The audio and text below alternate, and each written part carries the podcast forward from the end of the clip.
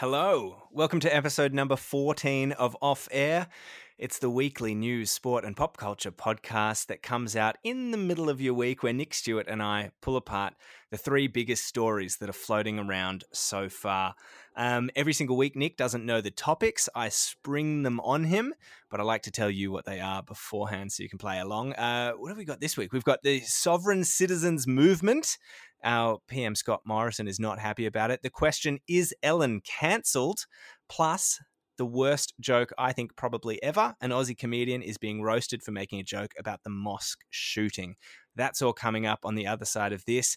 Plus, we have a Facebook group. If you're not a part of it, we would love to see you hanging out in there. Just search off air on Facebook and say hello. Tim, Nick, yeah, let's with Nick and Tim. It's real talk, hey, it's real walk. This ain't gossip, it's just what we say when we're off air. It's real talk, it's real talk.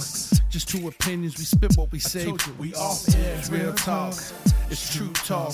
It's two opinions, we spit what we say when we off air, baby. Hello, Nick Stewart, my friend. G'day, Good to speak mate. to you this week. I know. Lovely to speak to you as well. I often feel like uh, a I often feel very proud that Australia is a, a big country, but a small population, and we all share a set of ideals. Uh, and I'm not saying that the ideals have changed, but at the moment, mate, it does feel like you're in another country being down in Victoria and myself being up in Queensland. So f- f- before we get into anything else, I'd just like to ask you how you're going. Oh man, um, highs and lows. Um, if you, I, I feel like there's a sense of irony because if you happen to be listening last week, you would have heard me bragging, going, "How great is it to live in regional Victoria where there's no restrictions?" Boy, was I wrong.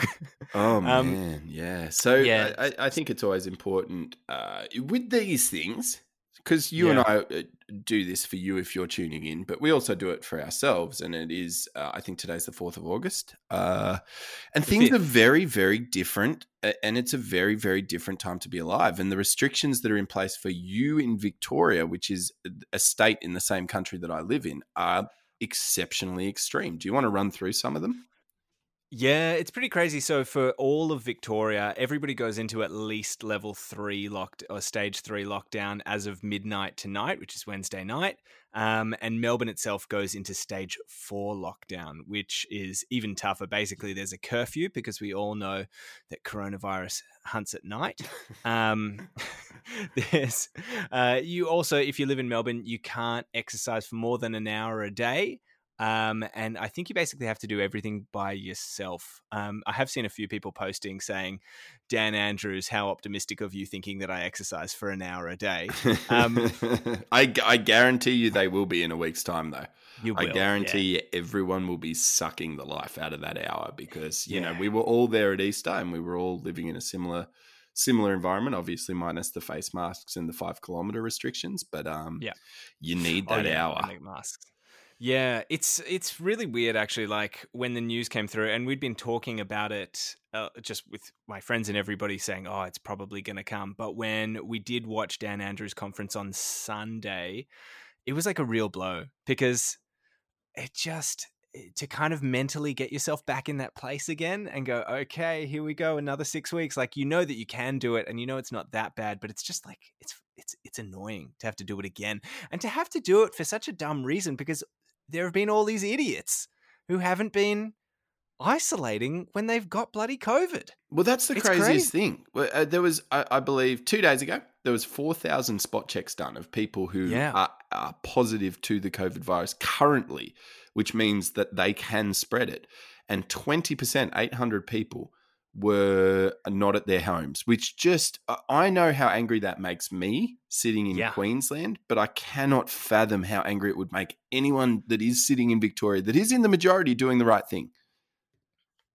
Yeah, it's it's really frustrating. And I, I like the one thing that I like is that the fines, like the police are just doubling down on this stuff now. Now people can be fined up to nineteen thousand dollars, Yeah. and businesses who are issuing uh, like warrants um, or notes for their workers saying that they're essential when they're actually not can be fined up to I think hundred thousand dollars. wow. So they're just cracking down. They've just, but they've got to do it. They have to do it. We got to beat this. Yeah, it has to be. We don't look, have options. No, you're exactly right. It has to be done. And you look at, you look, you know, uh, uh, uh, an hour or so before we record this podcast, Dan Andrews, uh, Dan Andrews, who's the premier of uh, Victoria, his latest address, uh, and they've had again over 700, 700, new cases in the past 24 hours and over 15 deaths. and you look at those numbers, and you can't, you know, living in a country like Australia where we don't uh, have a huge, huge mortality rate. 15 deaths is is is 15 families that are affected by this in the past 24 hours and 15 communities that are going to feel that loss and and when you th- compare that number to america where over a thousand people a day are dying you just you have to do this you have to lock down because we don't yeah. want to get there Let's do it. Let's kick it in the butt and let's never have to do this again. That's the plan. Go team. Nick, I want to let's move on. Nick, um, let's do our Nick picks. This is where we give our, our recommendations for the week. I would love for you to give me a great recommendation. Give me something that I can do in my ISO time.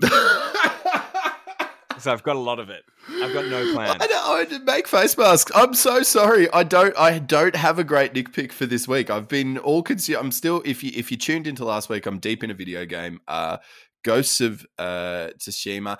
Oh, you know I've, what? There's actually. Uh, I will say a, a, great thing for Victorians uh, at the yeah. moment uh, is there is a lot of uh, I don't want to use the term influencers because they're sort of dickheads, but there's a lot of fitness personalities that are offering their courses for free. And Tiff Hall is a great, uh, an incredible human being uh, uh, with an incredible work ethic, and she is doing uh, online Zoom courses, uh, so classes together.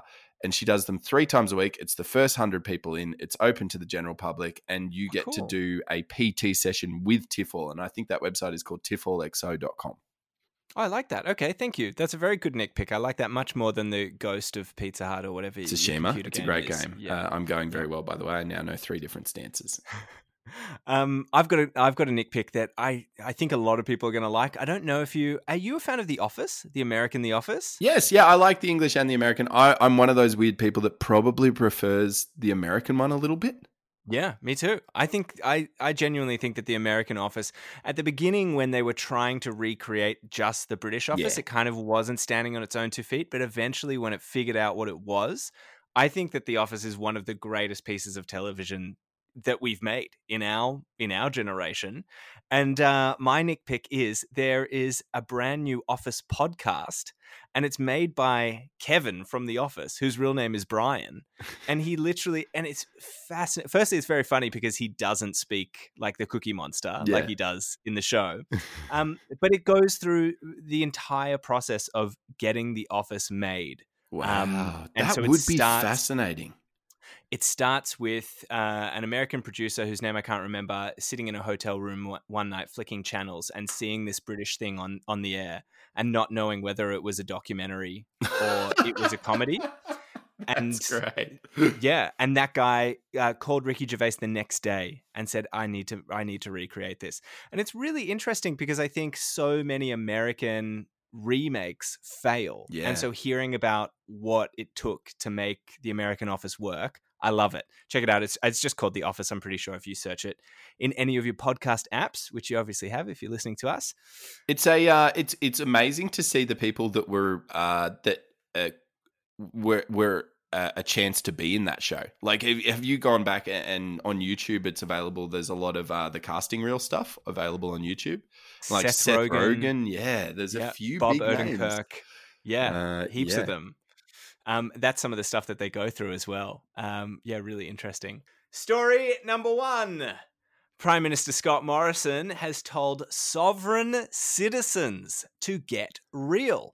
Nick, there's been a rise in the term sovereign citizen in the last couple of days. You might have actually seen it floating around a lot in connection with anti maskers. And if you haven't heard of it before, a sovereign citizen, it basically means it's a group of people who believe that there is a legal way for them to opt out of the current legal system and end your contract with the government and police. Um, one site that I found said that if you become a sovereign citizen, none of the laws, rules, taxes, court orders, or anything by the illegitimate de facto government have any more power or justification or jurisdiction over you whatsoever.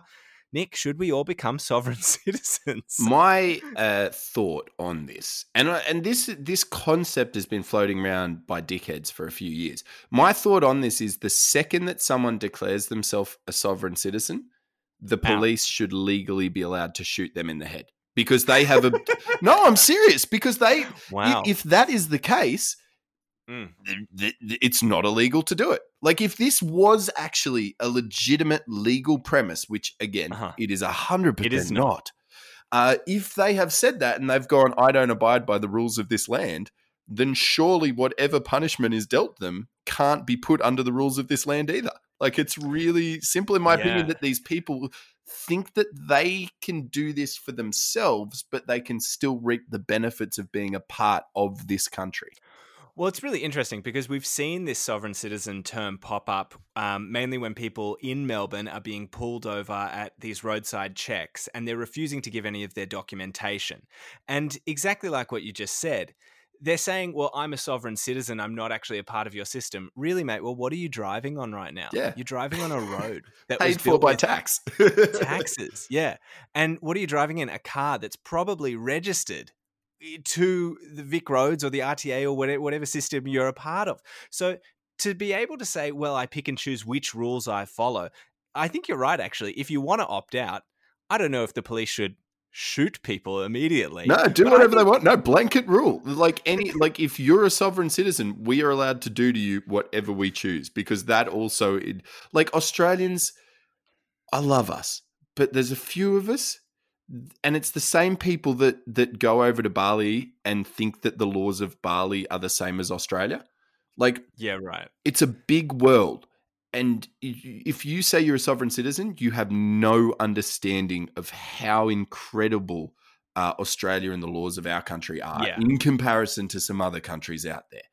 And yeah. and how lucky we are. For, how like you think that there's a that that, that women in uh, Abu Dhabi. Oh, uh, that's a bad example. But you think that that women in certain countries uh, in the Middle East can just be like, no, I don't want to be oppressed anymore. I'm a sovereign citizen, and legally I can abscond from these these customs and values and laws that have been built up over centuries and millennia.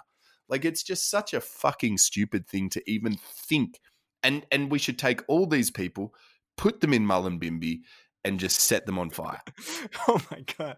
I don't I don't know why you want to be violent towards all these people. I think though like at I agree with what you're saying at the core, which is that basically, well, there is actually like a legal way to not be an Australian citizen, and that is to leave and to go and become a citizen of somewhere else. Yes. And if you want to do that, then sure. Like this is the funny thing is there is literally nothing stopping you maybe some flight restrictions at the moment.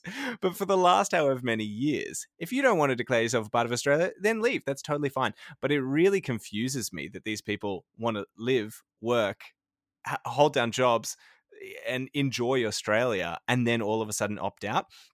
It's become a real big problem. This is the uh, Victorian Chief Police Commissioner. His name's Shane Patton. And he has said yesterday that it's become such a problem that in the last uh, 24 hours, they've had to smash the windows of four cars and pull people out after they say that they're sovereign citizens and refuse to answer questions or show documents. Um, yeah, it's fucking nuts. They need to go. They need like, to go. And, and one of those anti maskers as well that you're talking about smashed a female police officer's head multiple yeah. times into into a, a concrete path. Like it, these these are violent anarchists. And and I don't want to sound too much like John Laws, and I know I'm being I, am erring on the line of inciting of violence. extremist, but extremism they are extremists and they are the same reason that you tim or someone sitting in melbourne right now can't go more than five kilometers out of their yeah. house and has to abide by all these incredibly harsh restrictions like pull your heads in and get with the program it's like donald trump uh, coronavirus it, it, just because we don't acknowledge it doesn't mean it doesn't exist this is a thing that is bigger than us as humans, and we really struggle to fathom that. There's there's portions of our population that really struggle to fathom that. Yeah, it's actually really interesting that you speak about it in such extreme ways because I actually did some research on where it came from. And originally, the ideology popped up in the 70s in America and it grew. Um, they basically found like an 1878 legal thing that they were like, we're going to use this as a loophole, which didn't exist in America and definitely doesn't exist in any other country. but but originally it was like it was a super anti-Semitic group in the 70s because they believed that the government was being controlled by Jews, and then as it uh, rose to prominence in in around the 90s, it basically became a militia. Um, by the time that it was spreading to Australia and Canada. And it's interesting that you said about the violent stuff because um, weirdly, in the last week um, in the US, the most notable sovereign citizen was a person who is currently being accused of beheading his landlord, who wow. is now claiming to be a sovereign citizen. Um, and the Oklahoma City bomber from 1995, a guy called Terry Nichols, he was very famous sovereign citizen. So it's very weird that it is actually so linked. You know, if you wanted to say I'm a sovereign citizen and try and live that life, you'd basically just buy a farm and go and raise chickens and yeah and and you can do that as well but it is actually ironically really linked historically to violent violent groups and well, it's pretty scary to see it coming to australia tim i think the key thing we all learnt from the 70s is that cults definitely work uh, and that's why they have existed so successfully since then um, so, like, I don't know if that is the the exact decade that Sign we want to. All right, story number two. Yeah. Story number two. Big question for you this this week: Is Ellen cancelled? so. For much of this year, um, I'm sure you've seen this, Ellen DeGeneres has been under fire for secretly being very mean and creating a toxic work environment. And in the last 24 hours, executive producers of The Ellen Show have had a series of Zoom meetings with the entire uh, Ellen team, promising to make some concrete changes amid some allegations of racism, sexual misconduct, and a culture of fear. An ex staffer specifically said Ellen didn't just turn a blind eye. Uh, she was a part of it. You cannot stand up in front of an audience as large as hers every single day for 17 years and say the words be kind to one another and do what she did. So people are really turning on Ellen in a big way. And this story has been growing for months now. What do you yeah. think, Nick? Are you Team Ellen? Oh, I, I look. I, I'll be perfectly honest. I've never watched much of her show, and uh. I uh, look. It's it, there's a lot of people that spend a lot of time putting on a, a, very altruistic face when in fact they're just terrible people. And that's a reality of life. I don't know why it goes hand in hand so often.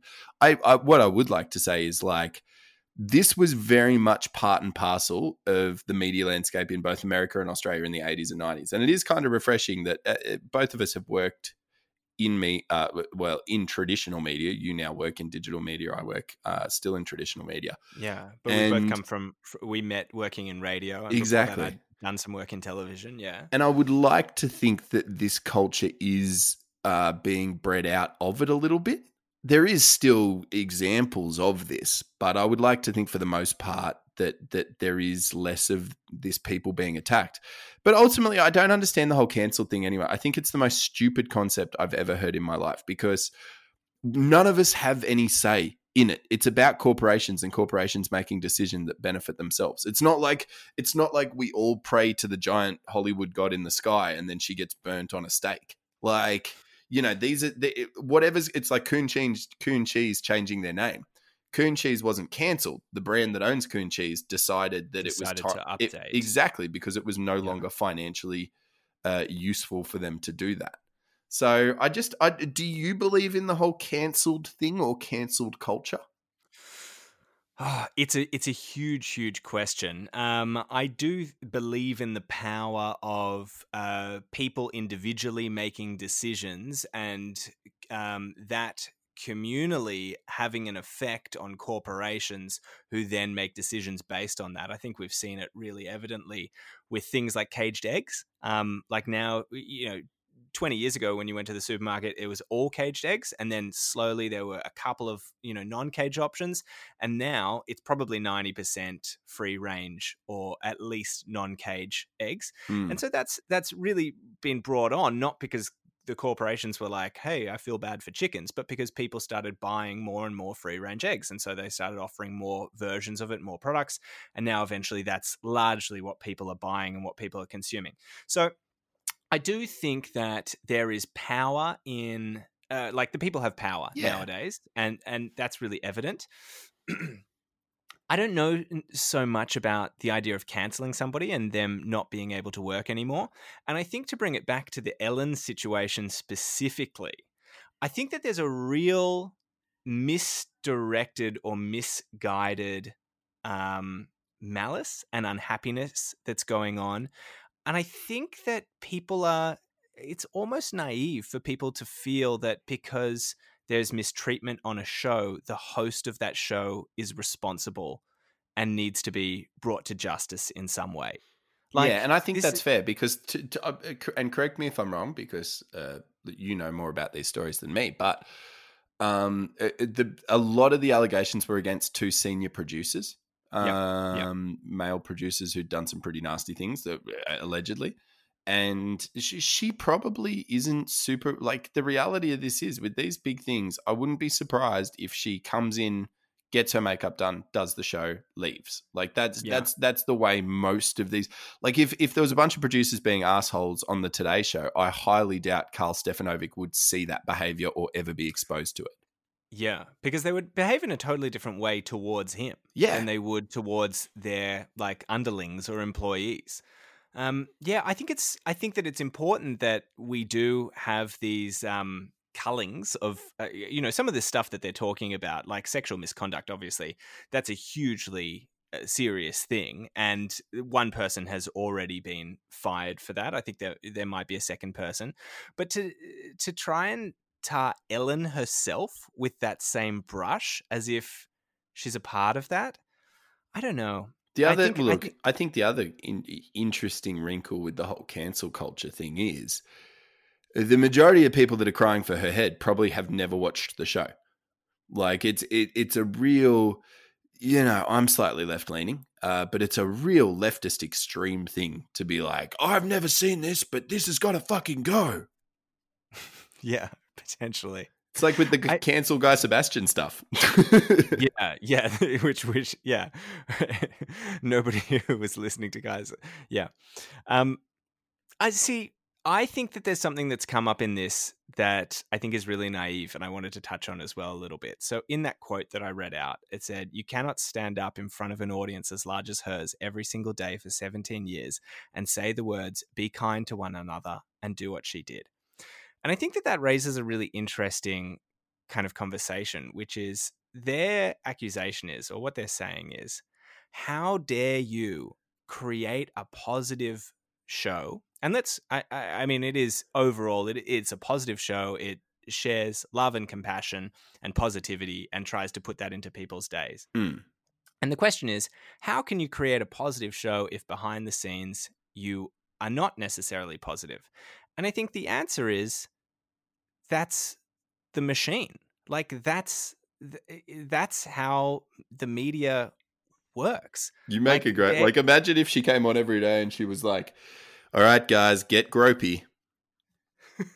You, you raise a great point. Like what type of show do they want her to do? do they want her to come out? and- yeah yeah but but even like in order to create and she has been on for 17 years and she's been the number one or uh, potentially number two if you compare it to oprah kind of talk show host.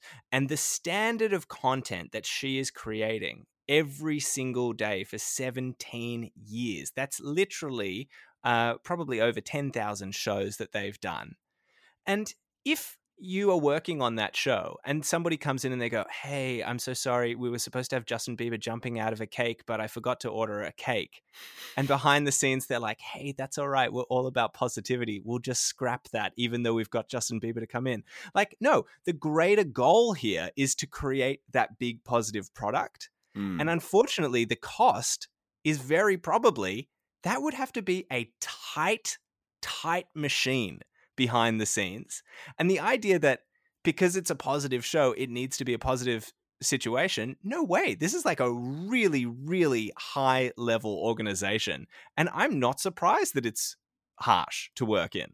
Yeah, you look, you make a great point, and and I think to further that argument, every single human being has good days and bad days. Like e- even yeah. myself today, I'm feeling a little bit flat, and and the the weight of the world is weighing on me a little bit. That doesn't mean I got on uh, my radio show this morning and told everyone I think they're dickheads and and hate the world and stuff. You you you when you are in a position where you're putting on those things, you do put on a mask and you do try to brighten people's yeah. days because that's your bloody job. So it doesn't matter if you're feeling off, you've still got to stand up and do your job. So, and and you're 100% right. There is high pressure stakes. And sometimes you got to remind yourself that it's not brain surgery and it's not mm. heart surgery and you're not uh, you're not at that level and some and there are people that treat it that way and i don't think that's a great attitude to have either but you're 100% right it's not life is not sunshine and rainbows every day but if they are trying to create this positive product and they're trying to create something that does help people then that that largely should be a good thing. This the 17 years that she's brightened, you know, hundreds of millions of people's days across yeah. the world. That that should uh, have some weight. Yeah, I agree. And I think to throw it all away and really question somebody's validity now because of, and I want to remove the sexual misconduct stuff because that's obviously not something that 100% inappropriate. Yeah. But yeah, but because of a, a quote unquote toxic workplace or very harsh or mean workplace, it's like I think that welcome. I think that could be the the price of creating a, a, a product at that level potentially. Yeah, they don't go into coal mines uh, singing children's songs. Like, you know, the world in general is pretty bloody harsh. When you get into the real world and the corporate world or, or, or the trades world, it's a pretty bloody harsh environment. And, and ultimately, what Ellen and her team do is a job like anything else. Yeah. Yeah. I agree. All right, you ready for story number three? Let's do it. Story number three Aussie comedian is in hot water over a joke about, get ready for this, the New Zealand mosque massacre. This is a this is a heavy one, Nick. Yeah. Um, so there's an Aussie comedian. His name is Isaac Butterfield. You might recognize him. He has like a big beard and he's kind of in his late twenties. He's got a comedy special out now called Anti-Hero, and I want to make sure that we're all really on the same page here. So I'm actually going to read out the joke that he told. Okay. Um, so that we can really not because I think that the context, everything is very important here. So mm. this is his joke. This Australian extremist storms this building, this mosque, this room where people were saying their prayers and going about their business. For me, the saddest thing about that it wasn't the 52 people who were killed. It wasn't the countless others who had their lives changed forever because their family members were taken from them. It was the hundreds of people that night who couldn't make it home from nightclubs in Christchurch because all the cabbies were dead. Mm, that's a it's a bad joke, yep. isn't it? It's it's like it's it's not even a uh, particularly like I don't want to shit on him because I think comedy has never been harder to do. Uh, but it, I mean, it's a bad joke and it misses. And you would think usually with comedians, and this is interesting. I would love because you are way more in this. Both of us have done stand up comedy in our lives yeah. uh, to varying degrees of success. Certainly, you more so than I, and you've taught it. But this is usually the type of joke that I would think that once it doesn't land at a couple of open mic nights or a couple of live sets, you wouldn't usually include it in your um, in in your recording for in your comedy a, special. Yeah, for your special. Uh, and I also think it's interesting because maybe he did like because we've both been to open mic nights, and you usually open mic nights can often descend into comedians just trying to get a shock laugh by making yeah. a joke like that. But there is yeah. a very big difference between nervous laughter and genuine laughter. So the interesting thing is, I obviously watched um, not his whole special, but just the clip of this. And there is like an awkward moment, and then laughter breaks out, and then a round of applause. Wow. Grows from the audience, which I was really surprised by because I also I don't think it's funny. Yeah, um, I, I, just don't, I, just I don't, don't think, think, it's a necessary joke. joke. Like I think he's got. I'm familiar with him as a comedian. He does a lot of yeah. funny um, uh, YouTube videos about like like ten things that people think are wrong with Australia and stuff like that. Yeah, yeah, yeah. And they are pretty funny they're, they're, they're genuinely pretty funny. Like then I'm not saying that he's like uh, you know, uh, Eddie Murphy and Delirious, yeah. but they're fine. Um, my, yeah, uh, it's interesting. My, it's, so the question that this has obviously spurred is: Should we police comedy? Um, there's been a huge debate going on online on Twitter. Um, uh, some people have tweeted things like, "There will never be a time when that joke is acceptable." People have labeled it despicable, disgusting, sick. There's a whole bunch of stuff floating around.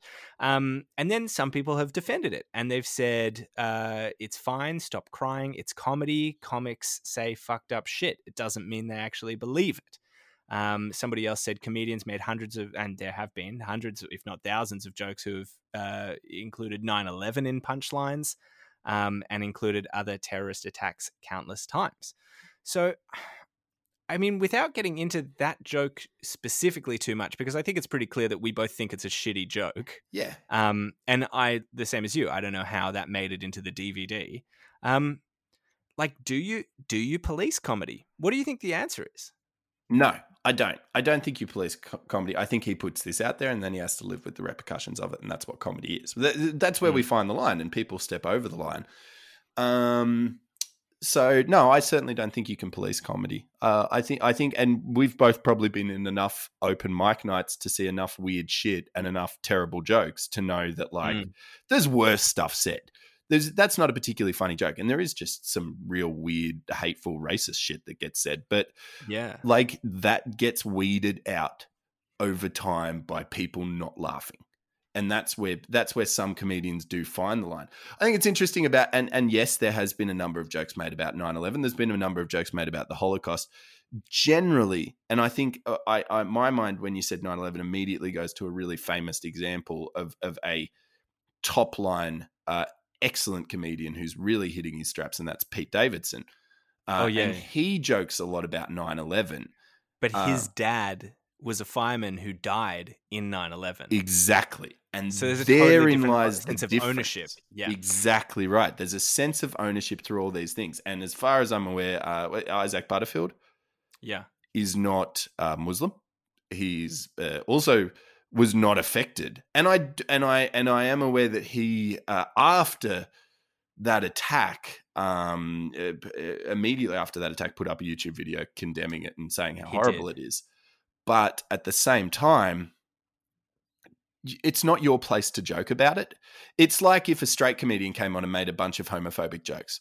Like mm-hmm. gay people can joke about uh, their personal experience of being gay and growing up and the persecution they've experienced. But there's a huge difference between self deprecation and just shitting on people. I think you're exactly right. I think you're exactly right. And I think that for this specific joke, for this specific example, we're talking about a white Australian man going into a mosque and killing a bunch of people. And here we have a white Australian man making jokes about their death.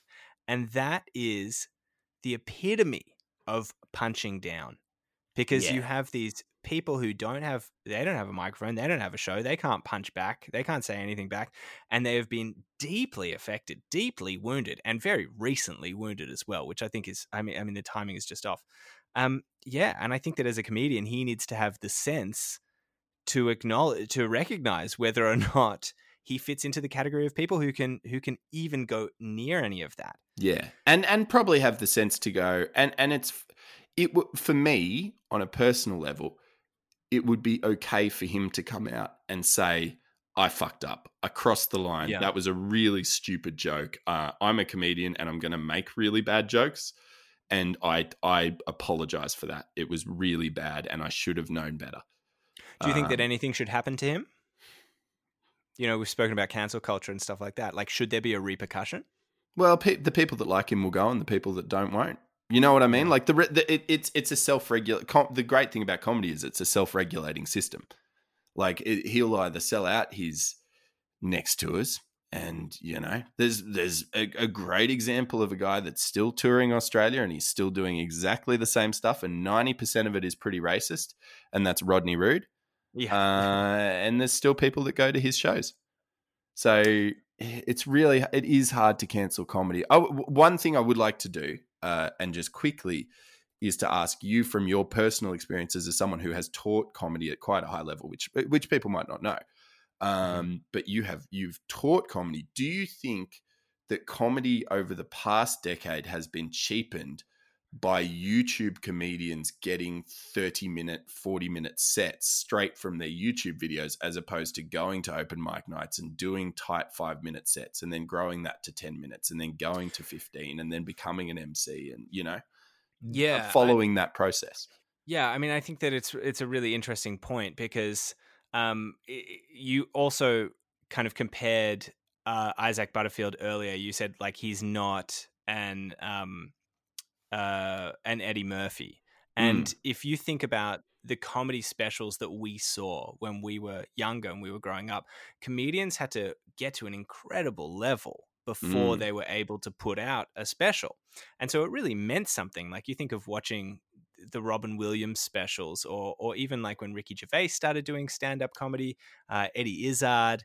Um, you know these incredible comedians. Uh, Louis C.K. I know is another contentious name, but but I think about when I first saw his special, and there was a really high standard. Well, just just can I interject quickly, just to break it down? How often should you hear a joke when you're when you're listening to a stand up comedian? How often should you hear a punchline or or, or a little up? Like between every ten and twenty seconds. Exactly, and I don't yeah. think people. Uh, th- uh, that's not something I knew until I got uh, started doing a little bit of comedy. And I just yeah. want to point out, before, uh, you know, before anyone throws spears, I was shit. I was super, super shit, and it is a super confronting thing. And if you ever yeah. want to take a good look at yourself, go try to do, do five it. minutes. Go yeah. do it. Yeah, go do it. So but yeah, like so when you see these YouTube comedians, it, I actually sit there and I'm like, how come there hasn't been like an up or a punchline or no, something for two, three minutes? yeah, the thing is, they're actually not good enough yet. Mm. And mm. I mean, I say that not being in- incredibly successful as a comedian, but you can still see when somebody is doing some great work. And I think that unfortunately, Isaac Butterfield isn't doing good enough work yet to be touching on any of these these topics. I have I'm I am torn though because it, on one hand, I like the idea that the world will just, you know, in the same way that capitalism will reward good business and will punish bad business and better businesses will do better, you kind of hope that good comedians will attract audiences and they will get a following and they will be able to stay in the game and keep putting out specials. And if you do bad comedy like this guy, that it's going to teach him or he's going to stop doing it.